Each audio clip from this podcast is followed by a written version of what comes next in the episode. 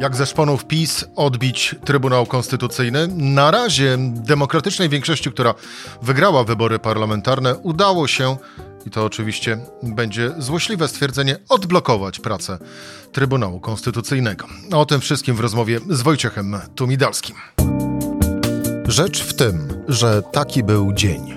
Cezary Szymanek, zapraszam na codzienny podcast Rzeczpospolitej. Jest 21 e, dzień listopada, wtorek. Wojciech Tomidialski, dział Prawo Rzeczpospolita. Wojtku, dzień dobry. Dzień dobry. Zanim będziemy odpowiadać na to pytanie postawione przeze mnie na samym początku, no to wpierw oddajmy, chciałoby się powiedzieć cześć ale no właśnie, to chyba tak trochę y, smutek, y, śmiech przez łzy w kontekście dzisiejszego wydarzenia w Trybunale Konstytucyjnym, a mianowicie o to cudownie udało znaleźć się y, większość i wyszedł pełny skład i całego Trybunału do orzeczenia, a przypomnijmy, orzekany był wniosek prokuratora generalnego o zgodności z konstytucją okresowych kar finansowych nakładanych przez Trybunał Sprawiedliwości Unii Europejskiej. Co się stało, że bunt w Trybunale Konstytucyjnym się skończył? Cóż, e, on się skończył, nie skończył. Nie wiemy, czy się skończył. Może się no, tylko zawiesił. zawiesił. Może to jest tylko wyjątek od e, buntu. I też dodajmy od razu, że to nie jest tak, że wszyscy, e, cała szóstka tych członków Trybunału, którzy postanowili jakiś czas temu, już, już będzie zaraz rok, nie uznawać Julii Przyłębskiej za prezesa Trybunału. Konsekwencją tego jest nie, nie, niemożność skompletowania pełnego składu, to z całej tej szóstki buntowników, takich określamy, dwóch postanowiło swój protest no przynajmniej zawiesić. Jeszcze nie wiemy, czy zakończyć, czy jedynie na potrzeby tej sprawy po prostu jednak przyjść do Trybunału właśnie dzisiaj i e, za stołem sędziowskim zasiadło 11 osób, nie 15, tak jak mówi, e, ta, tak jak jest już peł, pełny komplet, że tak powiem, w Trybunale, ale 11 wystarczy, by uznać, że mamy pełny skład. No i dziś z, ów pełny 11-osobowy e, skład zajmował się tym wnioskiem Zbigniewa Ziobry. E, prokurator generalny e, wystąpił do Trybunału Konstytucyjnego, by ten zbadał z konstytucją, zgodność z konstytucją owych okresowych kar finansowych nakładanych przez Trybunał Sprawiedliwości Unii Europejskiej. Wniosek, z tego co jak pamiętam, złożonych dobrych kilkanaście miesięcy temu. No tak, no bo tam pretekstem bezpośrednim, żeby tutaj spróbować sobie znaleźć jakąś wymówkę do niepłacenia tych pieniędzy, była sprawa Turowa, e, w której wiceprezes Trybunału, już CUE Trybunału, już zresztą będąca poza tym Trybunałem, bo jej kadencja dobiegła końca, no, no, wydała decyzję, która miała przymusić państwa członkowskie, w tym wypadku Polskę, do wykonania decyzji, czyli no, zaprzestać e, za, zaprzestać działalności e, kopalni Turów, która źle e, oddziałuje na stan wód na granicy polsko-niemiecko-czeskiej a za niewykonanie tych, e, tego, tej decyzji, tego środka tymczasowego, e, Polska płaciła kary. I żeby była jasność, Polska je zapłaciła. Sprawa Turowa jest już zamknięta. Sprawa Izby Dyscyplinarnej też trwała wiele miesięcy. Tam też były kary okresowe, właściwie no, środki tymczasowe polegające na tym, że płacimy za, za to, że Izba dalej działa. To też zostało zabrane, ściągnięte. E, teraz miałaby się pojawić jakaś podstawa prawna do tego, tu w Polsce, żeby tych kar żeby tych środków tymczasowych nie, nie, nie uiszczać, nie płacić. No, tak sobie to wymyślił minister Ziobro wiele, wiele miesięcy temu. Jako prokurator generalny złożył ten wniosek. Rząd tak się trochę, no tak był za, ale się dystansował. Dzisiaj w Trybunale był jeszcze tylko reprezentant prezydenta i ministra spraw zagranicznych, którym jest nadal Zbigniew Rau. E, co ciekawe, nie było jednomyślności pomiędzy tymi uczestnikami postępowania. Z Sejmu nie przyszedł nikt.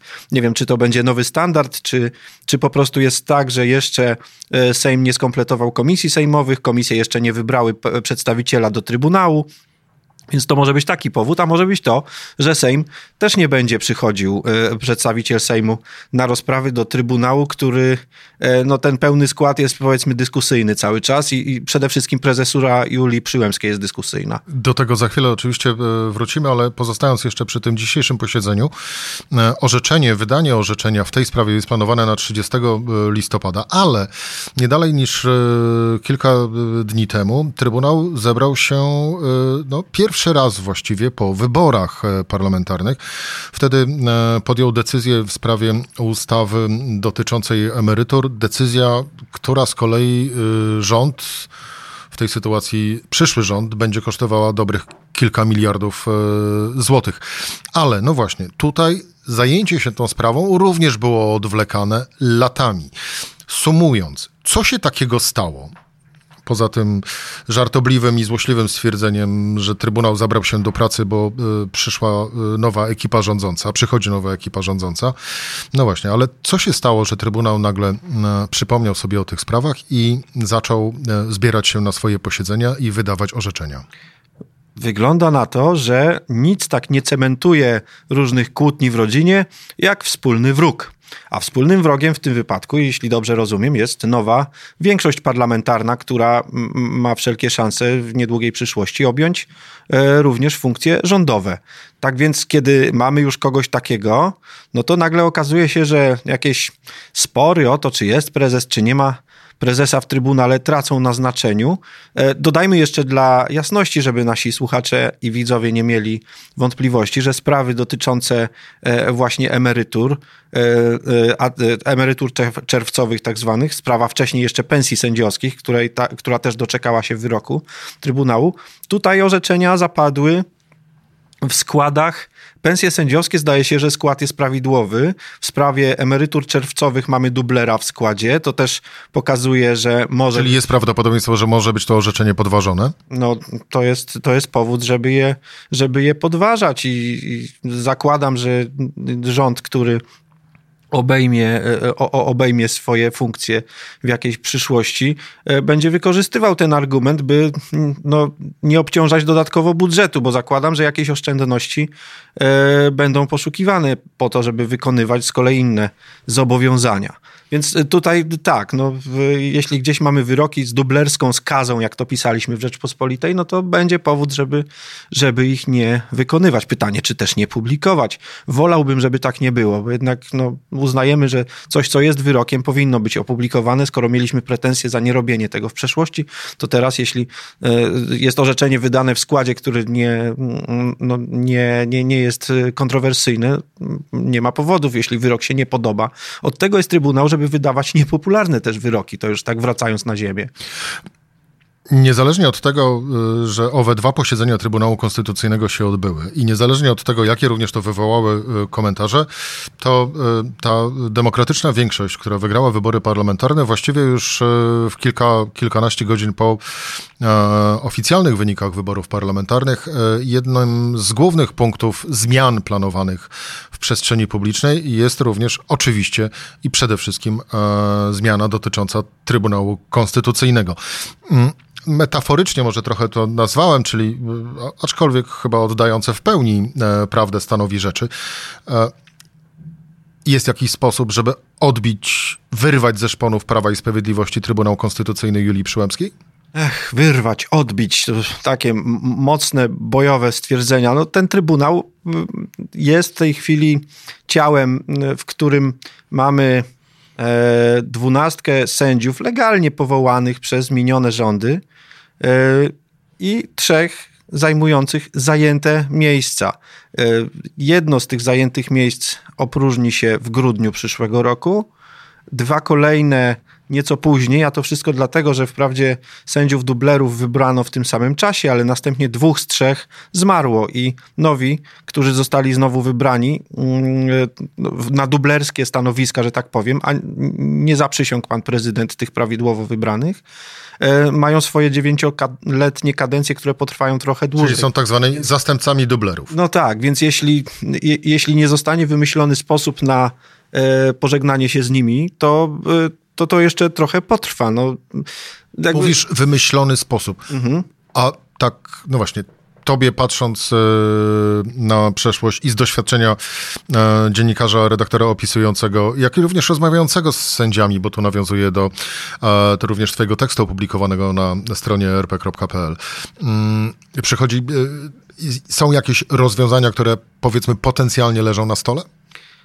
Jest ich, myślę, kilka. Najbardziej skrajny scenariusz opisał na naszych łamach profesor Krzysztof Grajewski z Uniwersytetu Gdańskiego. On wręcz stawia tezę, że w tej chwili w Trybunale mamy samych dublerów, bo jeśli byli wybierani sędziowie, to oni już są nadmiarowi, w tym sensie, że mieliśmy trzech sędziów niepowołanych, no i kolejnemu się kończyła kadencja, więc zamiast powołać tego, który jest legalnie powołany, Sejm wybierał następnego, więc on znowuż był tam no, 16, czyli właściwie każdy jest dublerem.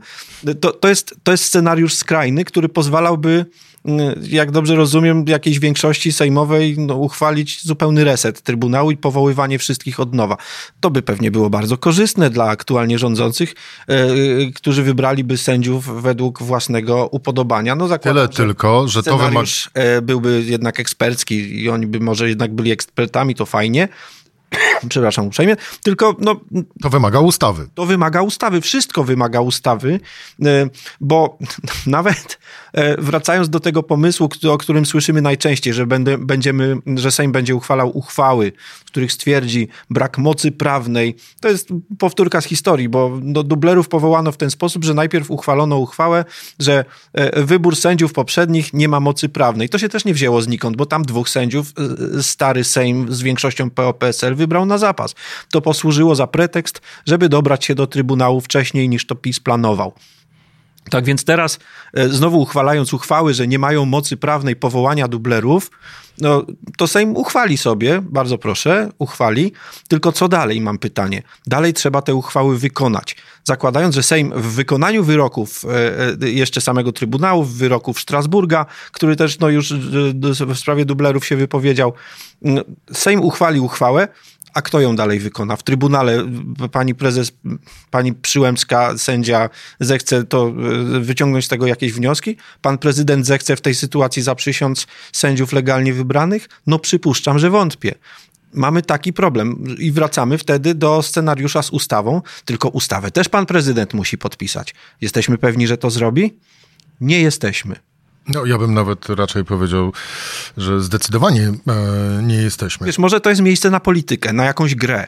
Na, na, na, na jakieś propozycje, które są dla kogoś do przyjęcia, a dla kogoś nie do przyjęcia. Może coś za coś, na tym polega polityka. Czyli mamy po kolei. Scenariusz na, jak mówisz sam na ostro, ustawa, e, kompletny reset, czyli e, Trybunał Konstytucyjny złożony e, w zupełności z nowych osób, z nowych sędziów. Wątpię, by prezydent to zaakceptował? To jest raz. Dwa, rozwiązanie pół na miękko, tak to nazwijmy, e, czyli e, Sejm uchwałami, wzorując się również e, na tym, co już widzieliśmy kilka lat temu w wykonaniu Prawa i Sprawiedliwości. Sejm uchwałami decyduje, a właściwie mówi, jak coś powinno wyglądać.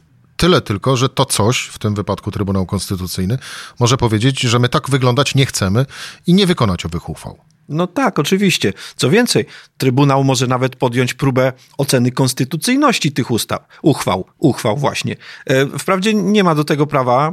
E, gdy chodzi o uchwały tamte dublerskie z 2015 roku, to Trybunał umorzył postępowanie, bo zostało to do Trybunału zaskarżone i wtedy, wtedy Trybunał tego nie zrobił jeszcze pod rządami Andrzeja Rzeplińskiego, bo uznał, że nie ma tytułu prawnego do oceniania konstytucyjności uchwał dotyczących tam powołania osób.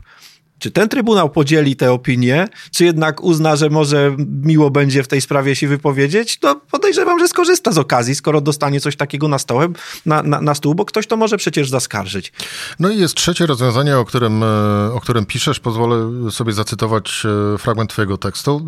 E, z zewnątrz Trybunału Konstytucyjnego, z wewnątrz Trybunału Konstytucyjnego słyszę, można mieć rację i walczyć o nią do upadłego albo załatwić sprawę, dając oponentowi szansę na przynajmniej pozorne wyjście z twarzą osoba, z którą rozmawiam, przypomina, że gdy powstawała niezależna i oddzielona od rządu prokuratora, pozwolono prokuratorom bliskim Zbigniewowi Ziobrze odejść w stan spoczynku, w trakcie którego dostawali 100% uposażenia. Koniec cytatu z tekstu Wojtka Tumidalskiego, dzisiejszego mojego gościa.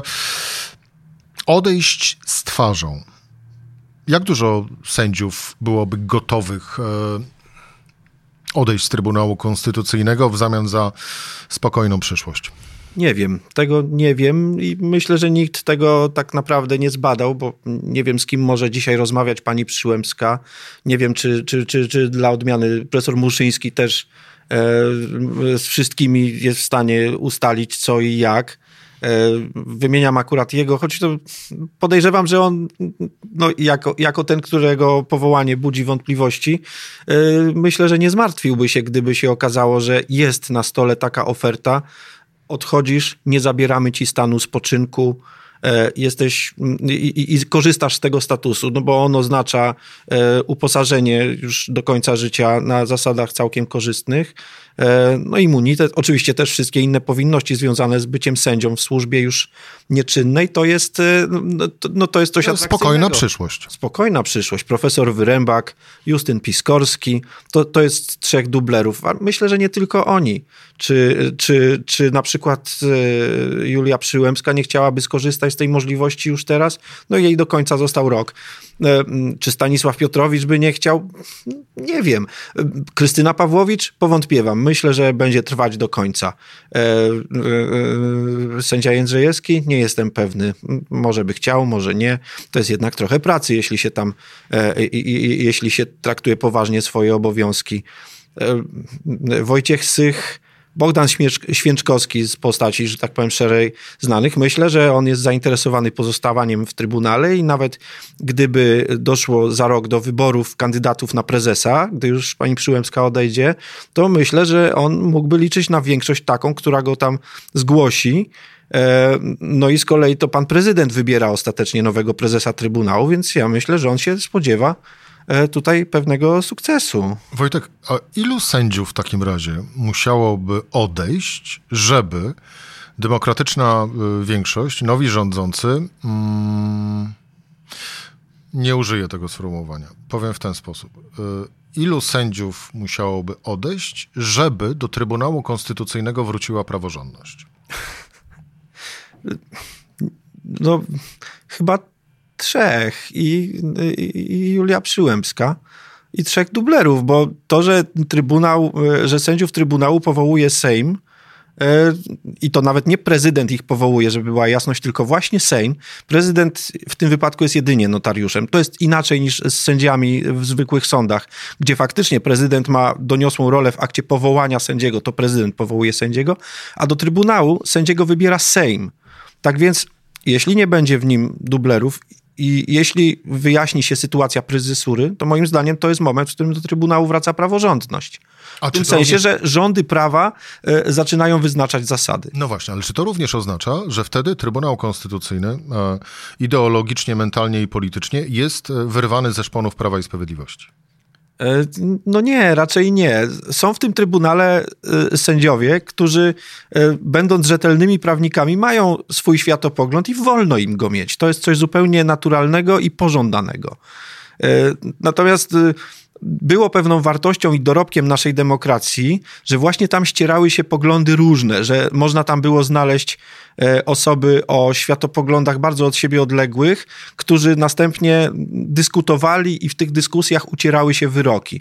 Pamiętam, że kiedyś profesor Marek Safian, prezes Trybunału, powiedział coś takiego na jednej konferencji prasowej, bo tak, w Trybunale też były konferencje prasowe po wyrokach, był taki czas. Powiedział kiedyś, państwo nawet sobie nie macie pojęcia, jak bardzo wasze wyobrażenie na temat y, y, poglądów poszczególnych sędziów na jakieś sprawy mogą się różnić od rzeczywistości. Na naradach nad wyrokami, które są oczywiście tajne, bo narady nad wyrokami zawsze będą tajne, e, prezentują zdania zupełnie inne niż te środowiska polityczne, które e, e, wnosiły o powołanie tego sędziego.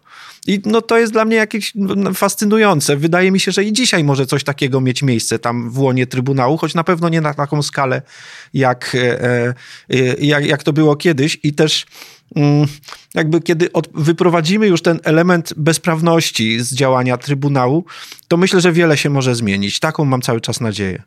I przy tej nadziei pozostańmy. Wojciech Tomidalski, Dział Prawo Rzeczpospolita. Wojtku, dziękuję Ci bardzo za rozmowę. Ja też dziękuję. To była rzecz e, w tym podcast, rzecz w tym Cezary Szymanek. Do usłyszenia.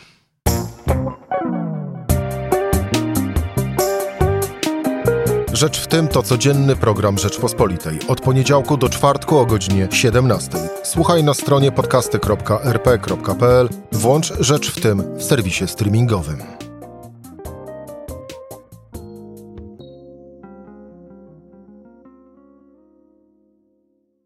Poznaj mocne strony Rzeczpospolitej.